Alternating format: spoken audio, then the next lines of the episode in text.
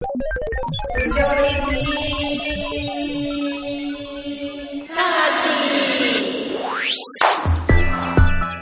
はようございます。えー、香りです。まあ、6月に入りまして、えー関東も梅雨入りで、まあ、今日ちょっと晴れているんですけれど、えーまあちょっとジメジメした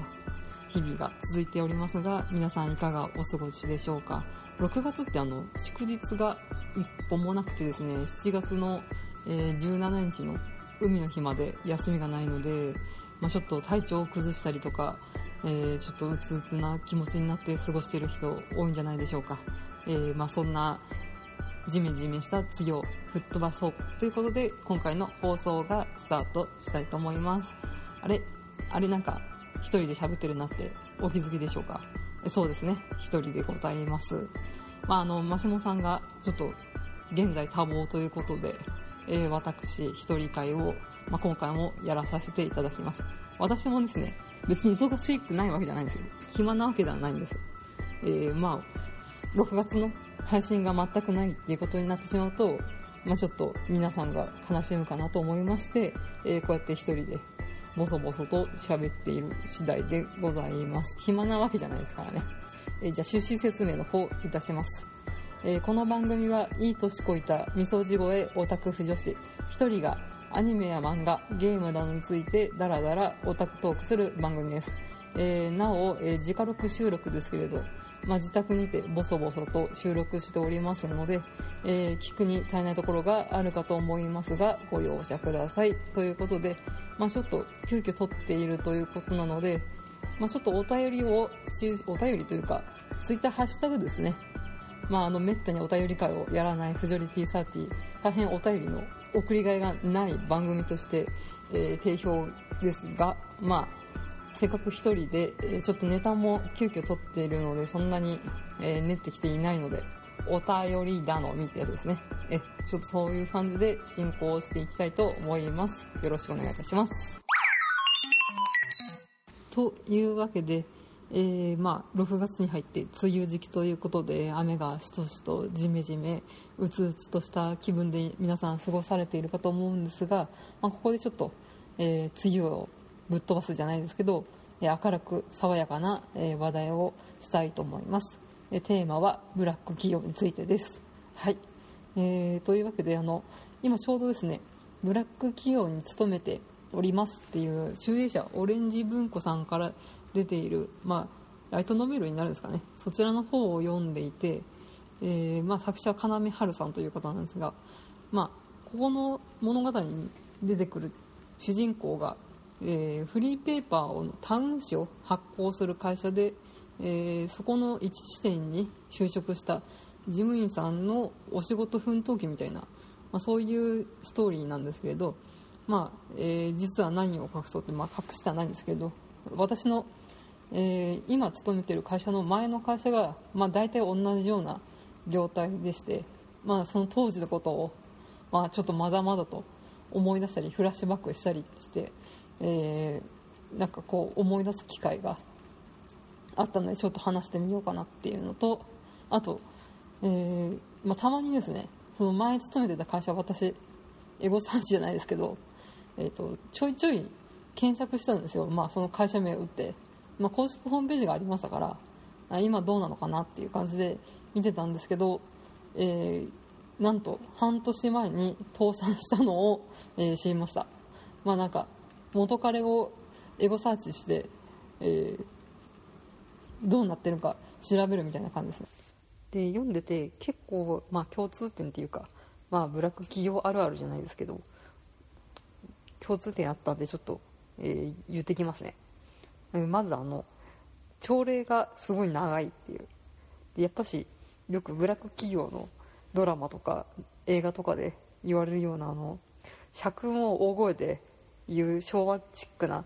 儀式じゃないですけどあるじゃないですか。あれやってましたね。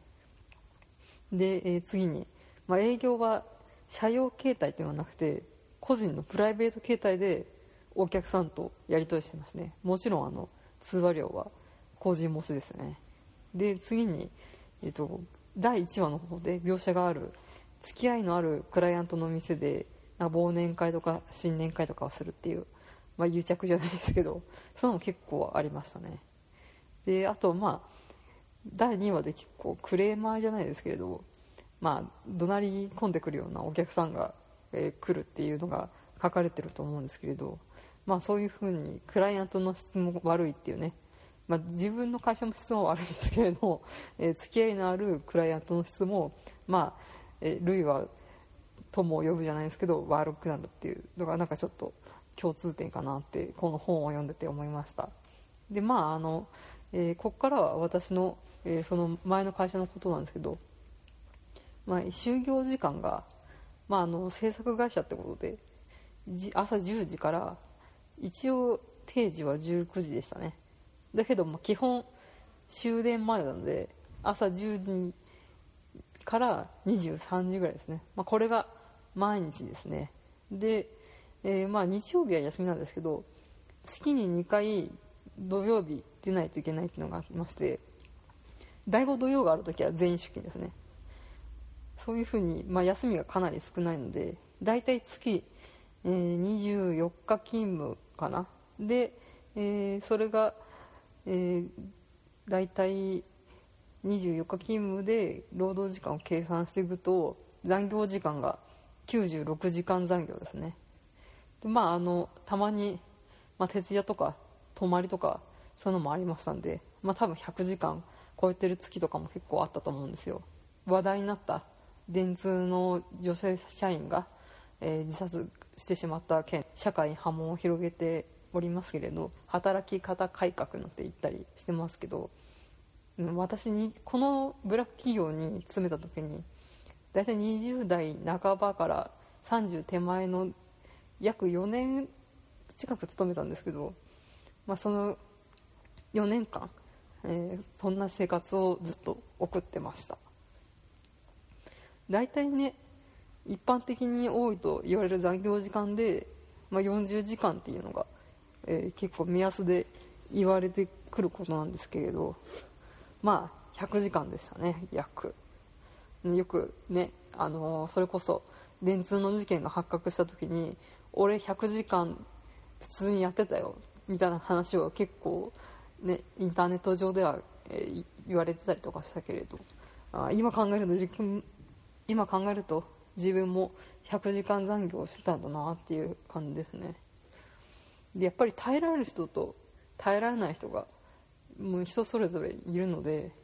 まあ、たまたま私は、100時間残業大丈夫だったっていうのもあると思うんですけどやっぱりあの実家暮らしだったっていうのは結構大きいのかなって思いますね。やっぱこれで100時間残業して家に帰ったらなんか掃除洗濯あと自分でご飯を作ったりとかお風呂洗ったりとかそういった家事全般は、まあ、実家暮らしなので、まあ、免れたというか まあしろよって感じなんですけど、まあ、そこら辺がねあったからあ100時間残業耐えられたのかなと思います。まあたとえね100時間残業耐えられたとしても、まあ、どんどんどんどん時間がないわけですからほぼ仕事行って帰って寝て仕事行って帰って寝ての繰り返しなんで、まあ、こんな生活なんでプライベートの時間は、ほぼなくて、友人とどんどんどんどん疎遠になってきますね。で家族との時間も本当にないので、まあ、ほとんど会わない日々になってきますね、まあ、ちっちゃい子供がいるお父さんの人が同僚にいたんですけどなんかめったに子供に会わないからなんかすごい怖がられるし久しぶりに子供に会うからすごいでっかくなってるんだよとか言われてそういうなんか自分の子供の成長する姿もなんかたまにしか見れないとかそういった時代に陥ってましたね、えーでまあそんなブラック企業なんですけれどこれは結構私の飲み会での 鉄板ネタみたいな感じになってるんですけどとにかく私の上司の上司っていう人が S 上司っていう風に私は呼んでたんですけどちなみに S はあの名字の頭文字とかじゃなくてド S の S ですね。この人の説教が3日に1回か2日に1回ないしあってその説教が大体1時間から2時間。でその S 上司の部屋っていうのが、まあ、あの普通の一般社員がいるえーと、フロアとは別にちょっと奥に小部屋みたいなのがあってそこに呼ばれるんですよ。でまああの普通になんかミスを怒られるのもあるんですけど、まあ、ほとんどはなんかこうこうやって改善しちゃったらいいんじゃないかみたいなそういった案を言われたりするんですけれどその S 上司の、えー、説教部屋に入ると、まあ、12時間は経過パッとしちゃうので精神と時の部屋なんて言われてましたね。まあ、もちろんその説教最中は仕事は止まるのでだけどまあ仕事の締め切りは変わらないので、まあ、どんどん仕事する時間がなくなるっていうねかなり悪循環でしたね、えー、でまああとは、えー、持ちビルだったんですけどその会社が。製造業者を雇わなかったのであのさっき朝あの就業じゃないや、えーと始業時間の方が朝10時から始業って言ったんですけど30分間は社内の全体清掃でしたね。社員が全員総出で、えー、その会社の入ってるビルをトイレから普通のフロアから廊下からあのエントランスから何から何まで、まあ綺麗にピカピカに掃除するっていうのが毎朝30分ありました。だから実質9時半出勤ですね。で一番印象に残っているのがまあ、私の先輩がいたんですけどその先輩のお母さんが、えー、まあ、お亡くなりになったということで、まあ、そういったことがあったんですよ。で、まあ、親御さんが亡くなったって言ったら一大事じゃないですか。ということで、まあ、先輩は一人暮らししてたんですけれど、まあ、その実家にある、えー、地方の方に帰りましてで、まあ、亡くなったのが、まあ、土曜日か日曜日とかだったんですよ。で月曜の朝にちょっと母が亡くなりましてっていうことでまあ、そこからお休みになるんですけどその週末にこの社内恒例のバーベキュー大会っていうのがこう毎年日曜日に行われるんですよ。あの土曜日あの出勤の人がいるのでそういった社内行事じゃないですけど 懇親会みたいなのそういうのできないのでなんと休日返上で日曜日にやるんですよそういう懇親会みたいなの。で、えーまあ、その1年に1回あるそのバーベキュー大会がその週の週末の日曜日にあるっていうことで、まあ、普通お母さんが亡くなったらもうそのバーベキュー大会とか行かないじゃないですか。そう思うでしょ？いやそうは思わないんですよ。でその S 上司ががこの先輩に電話して今週末のバーベキュー大会来るかどうか聞いてくれって言って来るわけねえだろボケと思って思ってたんですけど聞いてくれって言ってで仕方なく私なんか先輩に電話したんですよ。お葬式まあ終わったと思うんですけどねその頃は。だけどもう本当に自分の親御さんが亡くなってショックを受けて、ね、悲しみとあとお葬式のバタバタでなってる時にねあの先輩今週末のバーベキュー大会どうします？なんて聞けないじゃないですか、まあ、聞いたんですけどまあ、来ませんよねっていう確認ですよね。でその電話をしてマジで来るって嫌がると思ってまあそういった事件がなんか私の中では一番で、まあ、小説の方に戻るんですけど小説の中で「働かない者はされ」って主人公が、えー、まあ、単価を切るシーンがあるんですけれど、まあ、私がもしその立場だったら、まあ、働かない者はされじゃなくて、まあ、甘えるなですかねって思ったんですよ。なんかまあ働かないものもされもう一理はあるんですけれど、まあ、なんとなく社長目線っぽいかなっていう感じでなんか一般社員の目線で、まあ、言うなら、えー、甘えるなっていう感じかなと思って、まあ、ちょっと読んでたわけなんですけど、まあまあ、このセリフ、えーと、新人に新卒の新人に向かって言うセリフなんですけれど、まあ、その後、まあヒロインも、まあ、ちょっとその新人とのえー、関係についてモヤモヤするところがあるんですけど、まあ、やっぱり、まあ、永遠の課題といいますか、うん、結構共感する部分はありましたね、えー、でまあ、そんなブラック企業に、えー、まあ、3年以上勤務してたわけなんですけれど、まあ、あのブラックブラックブラックといえばもうすぐ辞めたい。長らくいたくないっていうのがよく言われると思うんですけど、まあ、あの直属の上司と、まあ、同僚は結構個人的にやっぱりいい人で、えー、やっぱ直属の上司は私の中ではやっぱ師匠という感じで今でも思ってます、まあ、全然連絡は取ってないんですけれどちょうど30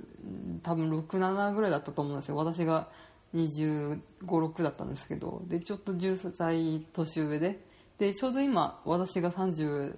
位になりましてちょうどその直属のカスのブラック企業の上司と同じ年齢になりまして、えーそう考えると自分はかつてのその上司と、まあ、ほぼ年齢も大体立場も一緒になって、まあ、男性だったんですけど、まあ、彼のように指導できてるかなっていうのをちょっと、まあ、最近は考えますね。だからまああのブラック企業といろいろ散々言ってきましたけれどやっぱりなんかこう人と人との縁みたいなそういった出会いもあるので、まあ、一概に、まあ、あの悪い部分だけは取り沙汰されてますけど、まあ、やっぱり、まあ、いい部分も、まあ、それなりにあるっちゃあるんですよね、まあ、そこがなんかやっぱ憎めないとかいまだにちょっと思い出したりこうやって検索して今どういう感じなのかなって思って調べたりとかする、うん、そういったやっぱまあかなり結構美談になっている部分もあると思うんですけれど。まあやっぱ決して自分には外せない過去の一つなんで自分を作ってくれたものの一つなんで。で、まあ、多分やめたから、うん、結構いい感じに今思い出みたいな美しい思い出みたいな感じで言ってますけど、まあ、多分自分渦中にいたらもうやめたいやめたいもう今すぐやめたいっていう感じなんでしょうね。と思いました。でまあそんなブラック企業に、えーどうやってピリオドを打ったかというと、えー業務縮小によるリストラにより私はその会社を去ることになりました。ね、えー急にはしごを外された感じだったんですけれど。まあやっぱちょっとまあ結構グレーというかブラックだったんで最後辞める時もなんか社員として在籍はするんだけれどまあなんか自宅待機みたいな感じでなんか辞めないんだけど、えー在籍してるみたいな感じで。だけどまあ給料はまあ出ないみたいな。なんかいろいろ説明された感じなんですけど まあ要はなんか会社都合退社にしない方向にして辞めさせる辞めさせるじゃないですけどそういう方向に持っていくみたいなことをいろいろ打診されたんですけどまあ普通にもうすっぱり辞めますということでまあ、えーすっぱり辞めました。でも今考えてみると多分あのマシモさんがよく言うのがなんか働いてた時よりもそのニート期間の方がかなり病んでたよねっていうのをよく言うんであニートの時の方が病んでたと思います。多分あの働きたいんでしょうね。まあそこら辺も闇が深い気がしますけれど、まあ、承承認欲求じゃないですけど何らかの組織に属してないと、まあ、不安みたいなそういった部分がなんか自分の中にあるのかなという感じがしますね。まあそんなわけで私のブラック企業体験でしたけれどまああのアドバイスできるとしたら今ちょうど6月で、まあ、ちょうど新卒の子は456でちょうど3ヶ月ぐらいじゃないですか。あれ？この会社はブラック企業かな？みたいな。あとなんかこうゴールデンウィークにあの地元の方に帰省してまあ大体同じ地元の同級生と入った会社の話とかすると思うんですけどあれ？もしかしたら俺の会社ブラックみたいな友達と話してて気づくぐらいの時でなんかこう悩んでる時期かと思いますけれどまあ20代のねうちはね実務経験がないともし今辞めたとしても次雇ってくれるかどうか分かんないじゃないですか。私も今の会社実務経験3年以上っていう条件だったんで、まあ、多分このブラック企業の3年以上の経験がないと、まあ、多分雇ってもらえなかったのかなって思うんで、まあ、無駄無駄ではなかったのかなとは思いますが、まあ、30代以上の人はねまあもうすぐ辞めていいんじゃないかなと思います。もうやっぱ体力的には持たないし。ね精神的にも結構辛いものがあると思うんで。まあでもやっぱねブラック企業の時はほとんど、まあ、男性は既婚者で小さい子供がいて家のローンもあるみたいなそういう30代40代のお父さんがいましたね。うん。やっぱね家のローンとか子供のね教育費とかいろいろお金の面でやめるにやめられないっていうのがあると思いますけれど、まあ、もし30代でまあこう家族の方でどうしても辛いんだけどやめていいみたいな感じで同意が得られるんだったら やっぱりね自分の心のと体の健康は大事ですのでまあこうサクッと。まあ多分やめるのもね一悶着あると思いますけれどね。まあ私の言えるのはそれぐらいですかね。まああの私が言ったからってなんかこういろいろ責任とかは取れないんですけれど、まあ、ちょっとそんな小説読んで昔をちょっとなく懐かしむじゃないですけど思い出した次第でした。以上です。では早速、えー、1つ目のハッシュタグからいきたいと思います、えー、ハンドルネームがフェザーノートさんですね、えー、うてな会に寄せられたハッシュタグになります、えー、うてな会一人語りお疲れ様でした。懐かしく楽しいお話をありがとうございます。ウテナは物語から音楽までかなり尖った内容で当時は分からないなりに楽しんでましたよ、えー、コミケでウテナの菓子を買ったらエナマイルピンクのショッピングバッグに驚きました、えー、かしらかしらご存知かしらということでいただきました、えー、あと画像の方ですね。あの劇場版の画集とこのエナメルピンクのショッピングバッグということで、えー、アップロードして見せていただいているのですがかなり、えー、真っピンクのショッピングバッグできっとこれを入れて学習を入れて、えー、コミケということですので有明のビッグサイドから、えーと、フェザーナウトさん帰ったんでしょうか、まあ、かなり目立つ。でも結構、えー、ピンクのベタ面に文字ウテナの英語の文字だけなので結構かっこいい感じなのでまあうん。普通のアパレルのバッグかなっていう感じで痛くはないんじゃないですかね。えー、まあウテナ、まあ、結構今年は2017年ですね。20周年ということで放送20周年ですね、えー、かなりいろいろ動きがありましてですね。えっ、ー、と J シーザーの楽曲が再編集というかされまして、CD が新たに発売されるということで、まあ、そのジャケットを書いているのがあの魔法少女マドカマギカであれですね戦闘シーンですとか魔女のデザインですとかを、演出して劇団犬カレーさんが作成しているということで、まあ、あのジャケットの方も一部公開されていてウテの世界観にまた合っているんじゃないでしょうかねと思います。本当にやっぱうん辛坊さんってウテナに影響を受けた人なんだなって改めて再確認した、えー、そんな、えー、ウテナ20周年で。あとあの教えてもらったんですけど斎藤千穂先生がですね、まあ、その後のウテナの世界を、えーと、漫画にどうやら連載というか読み切りなのかな、えー、書くということで、まあ、それが多分夏ぐらいらしいので、まあ、きっと買ってしまうでしょうということで、まあ、その後の話、まあ、あの前回のウテナ会では、えーと、漫画の方には触れてないんですけどあと劇場版も触れなかったですね、えーと、斎藤千穂の漫画の方もちょっと話がまたアニメ版とは違うのでまた別の物語として、えー、楽しみたいなと思います。斎藤地方は斎藤地方の、うん、世界観でとっても、えー、それはそれで別物として楽しんでおります、えー、次が、えー、安田さん、えー、うてな会見たことない作品だけど絶対運命目視録の歌はすごく耳に残ってるということでなんか歌だけ知ってる人って結構多いですね。あの、まあ、真島さんは私が歌から知ってるんですけれど、まあ、昔あのまだそれこそ高校生ぐらいの時に駅で中学時代の、まあ、同級生というか、まあ、そんなに仲良くない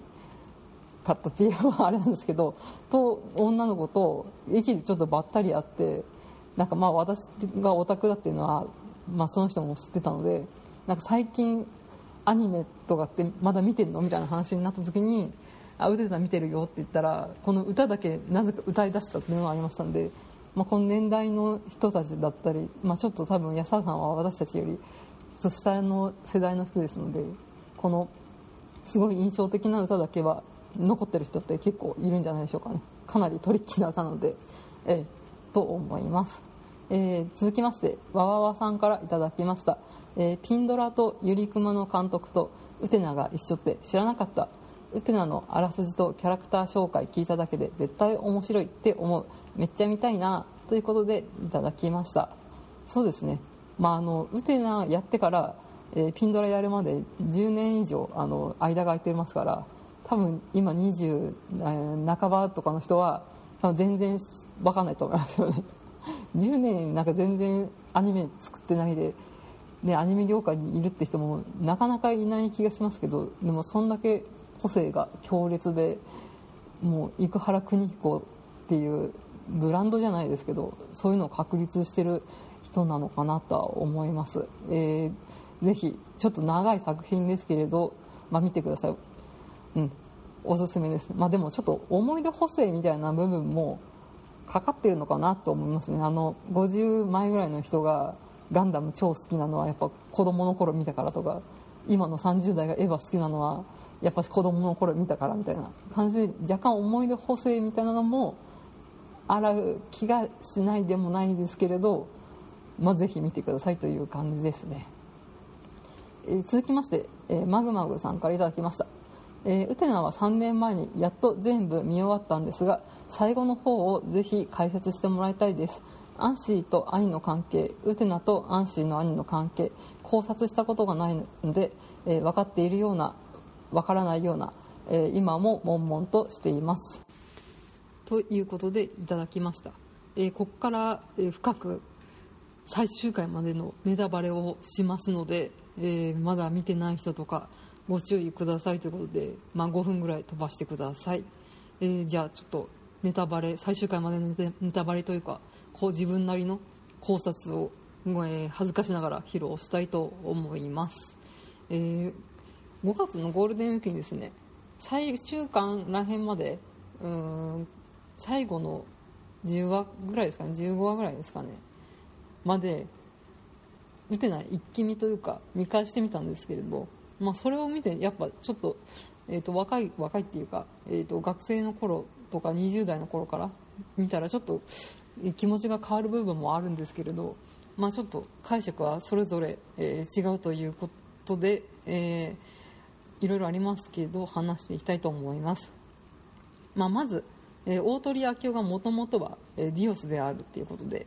まあ、気高く人々を救おうとしていた正義の王子様であったけれど、まあ、人々の欲望に蝕まれて、えー、闇落ちして、えー、闇の王子様になってしまったということで、まあ、かつて、えー、ディオスだった清夫も、えー、今の大鳥明夫も、まあ、あの姫宮安氏って子は、えー、過去も現在も明夫を一心に愛していると思います、まあ、むしろこう今の闇落ちした絶対的な存在になって、まあ、権力を振るう昭夫は、まあ、自分の妹すらも、まあ、あの体の関係があるぐらいですからものにしてしまって、えー、そういった倫理観も、えー、超えたところにあってで、えー、絶対的な権力を持って、えしかも、え自分はその彼の妹であるし、えバラの花嫁っていう特別な存在であるという、まあ、あの昭夫にとってもバラの花嫁は、え必要な存在ですからもうそこら辺のえ女とは私は違うんだっていうことで、まあ、あのウテナにも、えーと、秋夫の婚約者である、えーと、大鳥早苗さんですね。にも、えー、兄にとっては取り足らない灰みたいな存在になったっていうことで、まあ、あのちょっと前ぐらいまでの安心は思ってると思います、まあ、あのポジション的にも、まあ、思考的にもあの桐生七海とほぼ同じだと思って過言ではないと思いますよ。あの口に出さないだけで、まあ、東お兄さんは私のものみたいな感じで、え秋夫のことは私のもの。秋夫は私のこ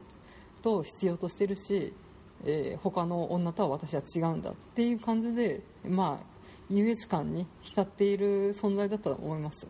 まあ、顔には全然出さないんですけど。で、えー、対してウテナにとって秋夫っていうのはまあ、大人で優しくてかっこよくて、えー、かつての、初恋の王子様を彷彿させる、えー、理想の男性で、まあ、しかも、えまあ、処女を捧げた相手ということで、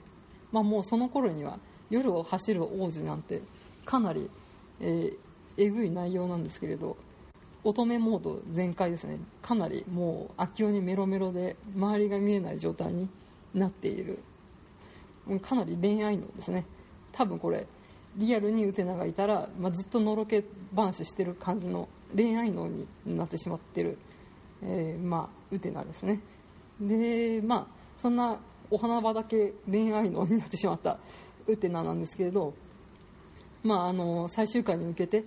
えー、アンシーとアキオの真実が明らかになるわけなんですけど、まあえー、そうやって恋愛脳になってメロメロになっているところから、えー、はっと気づかされて、えー、アンシーを救おうとするんですけど、まあ、アンシーは、まあ、ずっと、えー、過去も現在もずっとアキオのことを一途に思っていますかので、まあ、ここ何ヶ月かであった、まあ、ウテナのことなんて、まあまあ、私とお兄様の歩んできた時間に取るに足らないみたいな感じで、まあ、いろいろごちゃごちゃするわけなんですけれど、まあ、その、えー、ウテナのアンシーの今の現あの仕打ちをどういうことをされてきたかっていうのを知って、えー、彼女を助けようと、えー、心境が変化すると。で、まあ、欲に負けて、えー、闇に落ちてしまった秋代と、えー、一瞬の欲に負けそうになったが、えー、毛だけ心を取り戻して、えー、アンシーを助けに、えーまあ、至るわけなんですけれど、まあ、これ恋愛脳になってお花畑脳になってるのが 悪いって言ってるんじゃなくてまあいろいろな誘惑が負けて、まあ、初心を忘れていくっていうの話はまあ人生長い間よくある話で、まあ、仕事でもそうじゃないですか、まあ、新入社員の頃は最初は熱意を持って、えー、入社してくるけど、まあ、周囲からこうなんやかんや言われて、まあ、どんどん適当になっていったりだらだらしてなんか堕落してあれ？私のしたいことってこんなんだっけ？みたいな感じでまあでもまあいっかみたいな感じでだらだらえー、こう惰性を続けていくっていう、まあ、周囲の、ね、誘惑もそうですけど、まあ、自分の心の弱さに負けて、まあ、気持ちがいい方ダメな方堕落した方っていうのに、ま、流されてしまう、えー、人間というものを律することができるっていうそういう力を取り戻すっていうことができるっていうのが人間なんじゃないかっていうのを、まあ、書いてるのかなと思いました。で、まあ、最後あの気高い意志を取り戻して、えーまあ大通学園という箱庭から逃げる2人なんですけれど、まあ、そこでウテナの存在が、まあ、消えてしまうんですけど、まあ、これのウテナが消えてしまうっていうのは何でかっていうと、まあ、ちょっと私の考察になりますけど、まあ、現実で自分の気高い意志を、まあ、遂行するのはかなり難しい、まあ、不可能に近いみたいな感じで描かれていてでここで、まあ、自分の、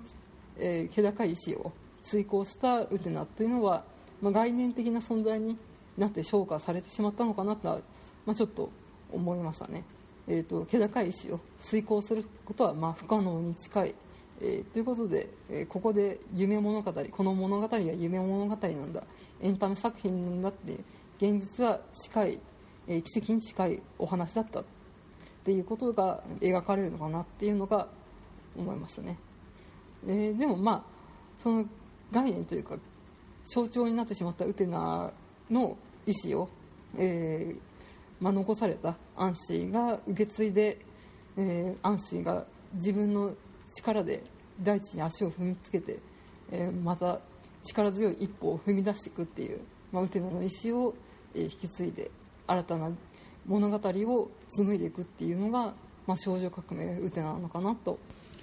ということでまた長々と話してしまいましたけれどまあ、あのやっぱり見る時期とか、まあ、あの心の、まあ、精神状態とかもあると思うんですけれど見た時のそれぞれの感じ方あると思いますのでまた、えー、時間が経ったらまた見直してみたいと思います。また変わるかもしれませんしね。という感じで、えー、以上です、えー、続きまして、えー、雪柳との子アットマーク、えー、糖質制限頑張るさんからいただきました、えー、雪柳さんいつもえー、ありがとうございます。こちらの、えー、お便り会で、えー、BL 作品を読むのが、えー、やめられないということでどうしても卒業したいんだけど卒業できないっていうお便りに対してのコメントですね。BL やめようと思って全部売ったり捨てたりしたけれど結果的にやめられなくて前戻ってた、えー、隣の弥生ちゃんにもあったけど不女子は一生もんですよね、えー、足洗える気が全くしません。将来子供ができたら BL 本をいかにして隠すかは悩みますということでいただきました、えーまあ、そうですね。もう不重視は、え卒業するっていう時代ではもうなくなったので、まあ、それとどうやって付き合っていくかっていうことですよね,、まああのね自分一人で一人暮らしで好き勝手生きている時にはまあいいんですけど、まあ、結婚して旦那さんが不女子に理解がないとか、まあ、あのここにもね、え言われてますけどお子さんができて、まあ、もちろん18金本をね小学生とかに見せるわけにはいかないので、まあ、それをどうやって、えー隠すか隠すというか、まあ、それをどうやって楽しんでいくかっていうのはありますね。でまあこの不女子の、えー、と BL 本をいかにして隠すかっていうのはこれはもう解決方法があります。喜んでください、えー同人誌をスキャンして電子書籍にするっていう方法でみんな乗り切っているそうです、えーまあ、きっとこれからの、まあ、Kindle だったとかそういうので BL 漫画 BL 本、えー出るんじゃないかと思います。でまあ二次創作の方は、まあ、ピクシブなりなんなりで楽しめるので、まあ、その iPad なり Kindle なりに、まあ、Kindle ができるかは分かんないですけど iPad は多分セキュリティかけられると思いますんでその自分だけが見られるパスワードをかけて、えーお子さんとかには触らせないっていう感じでみんな乗り切ってるそうですよ。だから別にもう子供がねいようが何だろうが気にすることなく、えー、不女子ライフは、えーに続けられるということで、まあ、いい世の中になりましたね、えー続きまして、えここからはですね、えーインターネットと不女子会についてのお便りというかハッシュタグの方をちょっと連続で、えー読んでいきたいと思います、えーマグマグさんからコメントです、えーとても面白い回でした。ヘイト創作。ちょっと意味がわからなくて衝撃。かっこ笑い。特殊性癖を感じます。嫌いなキャラを当て馬にするのはヘイトでしょうか。えー早速ウェブ拍手しますね、えー初めての二次創作ツールはメルモのメルマガでした。バックナンバー取り寄せはカラメどちらもアカウントは削除していないので今もネットの海に漂っているかもしれないです。怖い。点点点え続きまして檜山さんからいただきました、えー車の中で聞いています。あったあった。と連呼している。たまにサーチエンジン利用していますが、えーこのサイトは6ヶ月以上更新されていません。という広告が出ると、え悲しい気持ちになります。かっこ笑い、え続きまして、え直角炭さんからいただきました、えとても懐かしくて笑ってしまいました、えー00年代前半のネット界隈は面白かったですね。といただきました、えー続きまして、えー、戸部崎さん、えインターネット界のあるある感が半端ない。私の HTML 時代は、真っ黒歴史すぎてあれだけど点々点たまに作りたいなって思う。何かを作るのは今も昔も変わらないんだな。それにしてもフジョリティとお二人と一緒に飲みたくなる。ありがとうございます、えー最後に、えー、クルマスさんからいただきました、えインターネットと不女子会聞きました。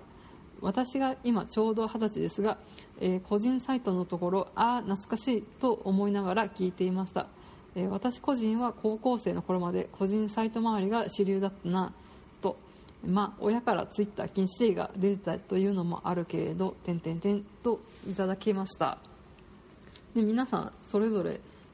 いろんなインターネットの時代の思い出を、えー寄せていただきましてありがとうございます。この時あのウェブ拍手、えー、と試しに設置してみたんですけどぼちぼち押していただきまして、ね、本当に、えー皆さんの懐かしい思い出聞かせていただきましてなあのこちらもああったあったとかあとは全然知らないあれですねインターネットの思い出とかもありましたね。でやっぱり皆さんあの、まあ、インターネットでの人間関係というか人付き合いみたいなことに悩んでたりとか、まあ、大体悩みはいつの時代も一緒なんだなっていう感じで見させていただきました。でウェブ拍手ねどんどん取り入れるといいんじゃないかなって思いますけどどうなんでしょうかね。まあいろいろ思うところはございますが、ねえー本当ヘイト創作ということで嫌いなキャラを当て馬にするのはヘイトなんでしょうかっていうことでいただいておりますけれど、ね、本当にどこら辺からがそうやってヘイトなのかそれともまあ、あのやっぱり好きな子がいじめられているのを見たいみたいな性癖が、ね、あるにはありますからそういうのを一概に全部ダメって否定してしまうのもやっぱり、まあ、表現の自由っていうのを狭めてしまうのかなとは思いますけれども、まあ、本当にそういった一億総表現者っていう世界においてなんだかまあ変わってきてるなという感じがします。うん。なんかねあのこの車松さんが今二十歳ですが高校生の頃まで個人サイト巡りっていうのがでその理由が親御さんからツイッターは禁止されてたから、まあ、他のツイッター以外のところで、えーまあ、同人的な、まあ、成分を補給してたってことだと思うんですけど。ね。びっくりですよね。うちも20、えー、とな3歳ぐらいですかね。の後輩がいますけど。小学校の時にチャットにはまってお母さんに禁止されたって言って小学校でチャットってっていう一回固まったっていうね。そのありますので。まあもう本当に3歳児がタブレットで YouTube を見る時代ですからね、まあ、どんどんどんどん変わっていく時代ですが、まあ、変わらないものもあるという感じで、えー、まあな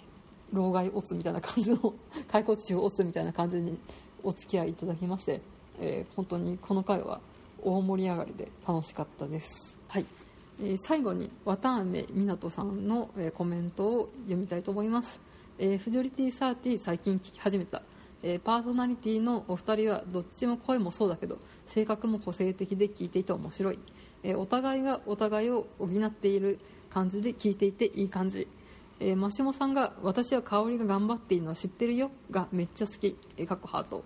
えー、フジョリティサーティは、えー、フジョが面白いから聞くというよりは、えー、マシモさんと、えー、香織さんの人柄で聞くって感じかな、えー、マシモさんのこちょこちょした喋りは可愛いし言葉もチョイスも面白い、えー、香織さんのあの冷静な感じもいいし。はいありがとうございます。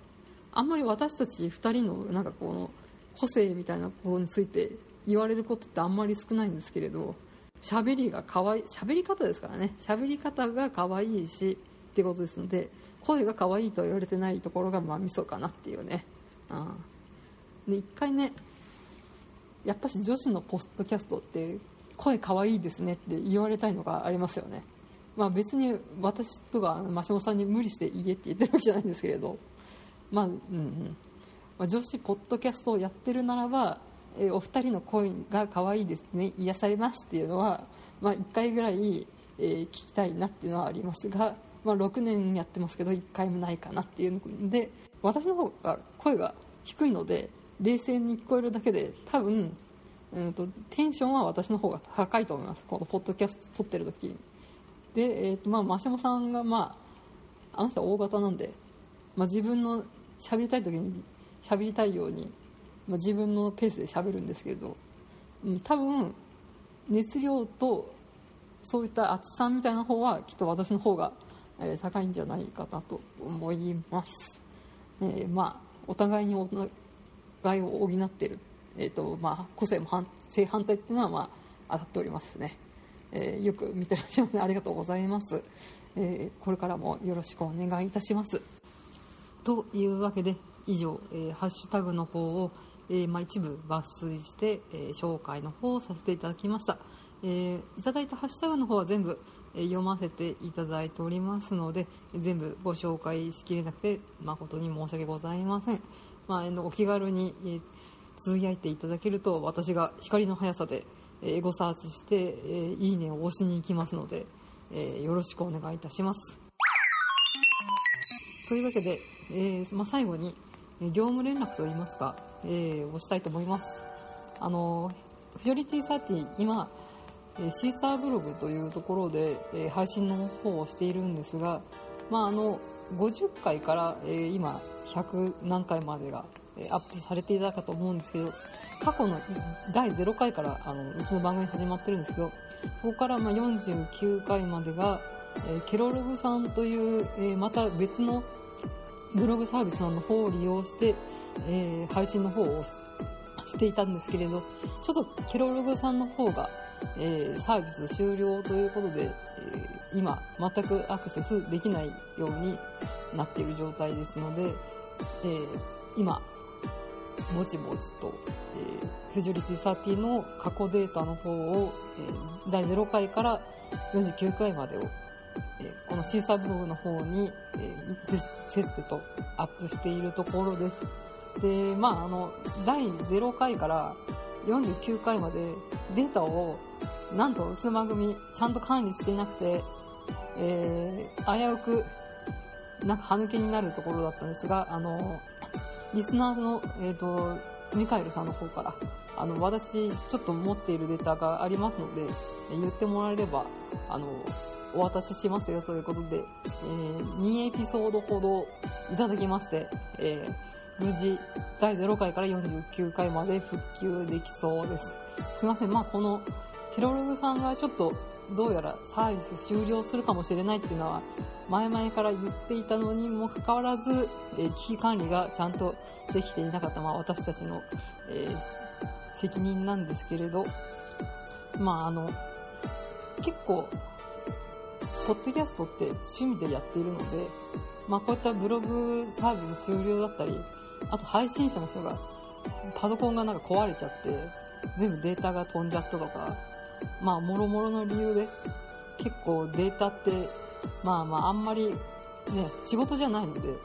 ちゃんと管理してないことが多分多いと思うんですよ。なのでまあうちに限らず、えー、好きなポッドキャストさんだったり、なんだりのデータ、まああの、漫画の二次創作をやってる同人サイトとかも同じですけれど、まあ趣味でやってるので、いつ何時消えてもおかしくないっていうのは、まあちょっと念頭に置いて、まあ、え、楽しんでいただけたらなと思います。おかげさまで復旧はうちの番組の場合はできそうなので、まあちょっと、まだ、ね、第0回とか、初期ナンバリングの頃は、我らまだ20代ですから。一応20代ですから。まあ、新鮮ですね。なんかちょっと聞き返してみたんですけど、結構テンションやっぱ、まあ、その頃3人体制だったっていうのもあるんですけど、結構わちゃわちゃして、まあ音質もめっちゃ悪いんですけど、まあたの、それはそれで楽しそうだなっていう感じがしました。まあこんな6年もやるとは思わなかったんですけど、まあ35になりまして、まあまあまあ、結構、ね、29から30になるとって、ああ、なんかもう30になっちゃうよ、みたいなことで、口では言うんですけど、まああんまり、こう、身体的な実感って、まあなくてですね、ま、よく飲み屋で友人と集まって話す時があるんですけど、なんか33ぐらいまで28、9ぐらいの気持ちで飛べるよね、みたいなことを話してて、で、まあ、34ぐらいになってくると、やっぱなんかこうガクッと来る時がなんかわかる気がする、ある気がするって言って、そういう話をしてますね。まあ私も35になって、やっぱ、あ、35なんだなって思う時がありますね。まあ、あの、まあ、ね、みんなほとんど、結婚して子供がいる友人がほとんどなんで、まあ、こう、ブラブラしてる女友達とよく 飲んで、大体タラレバ娘じゃないですけど、同じメンバーで集まるんですけれど、まあ大体仕事と、あの、健康のことみたいな形に、まあ終始する感じになってきてるなっていうね、そんな女子会女子会なんですかね。えー、いつまで女子って言ってるのって、なんかタイトルありましたけど、まあ、そんな35で、まだまだね、アラサーの29、30ぐらいの女子にはね、まだまだ20代の気持ちで飛べますんで、えー、いつかこうガクッと来るところを 実感していただければと思います。本当にね、四十肩とかね、なりますからね。今ね、35歳の女性の間で流行ってるものはですね、ぎっくり腰です。あとね、膝のお皿がひび入るとか、あとなんか膝のお皿がずれるとかありますんで、皆さんなんかそういった今、アラサーの人とか、まだまだ20代の人とか、えー、ちょっと覚悟しとけよという感じで、えー、そんな忠告でございます。まあそういう話はなくてですね、まあ、復旧なんとかできそうですということで、えー、ミカエルさんデータの方ありがとうございました。はい、えー、以上、まあ業務連絡ということで、えー、終わりたいと思います。というわけでつらつら喋ってきましたが、えー、ここら辺で締めたいと思います。えー、フジョリティサーティではお便りを募集しています。ご意見、ご感想はメール、ツイッター、ブログコメント、またはツイッターハッシュタグ、えー、フジョリティサーティまで、えー、ブログは http スラッシュスラッシュフジョリティサーティポッドキャストシーサー .net メールはフジョリティサーティアットマーク gmail.com です。以上のお相手は、えー、香りの味噌地声オタク、不女子、一人でお送りいたしました。次は二人とできるといいな。以上です。お疲れ様でした。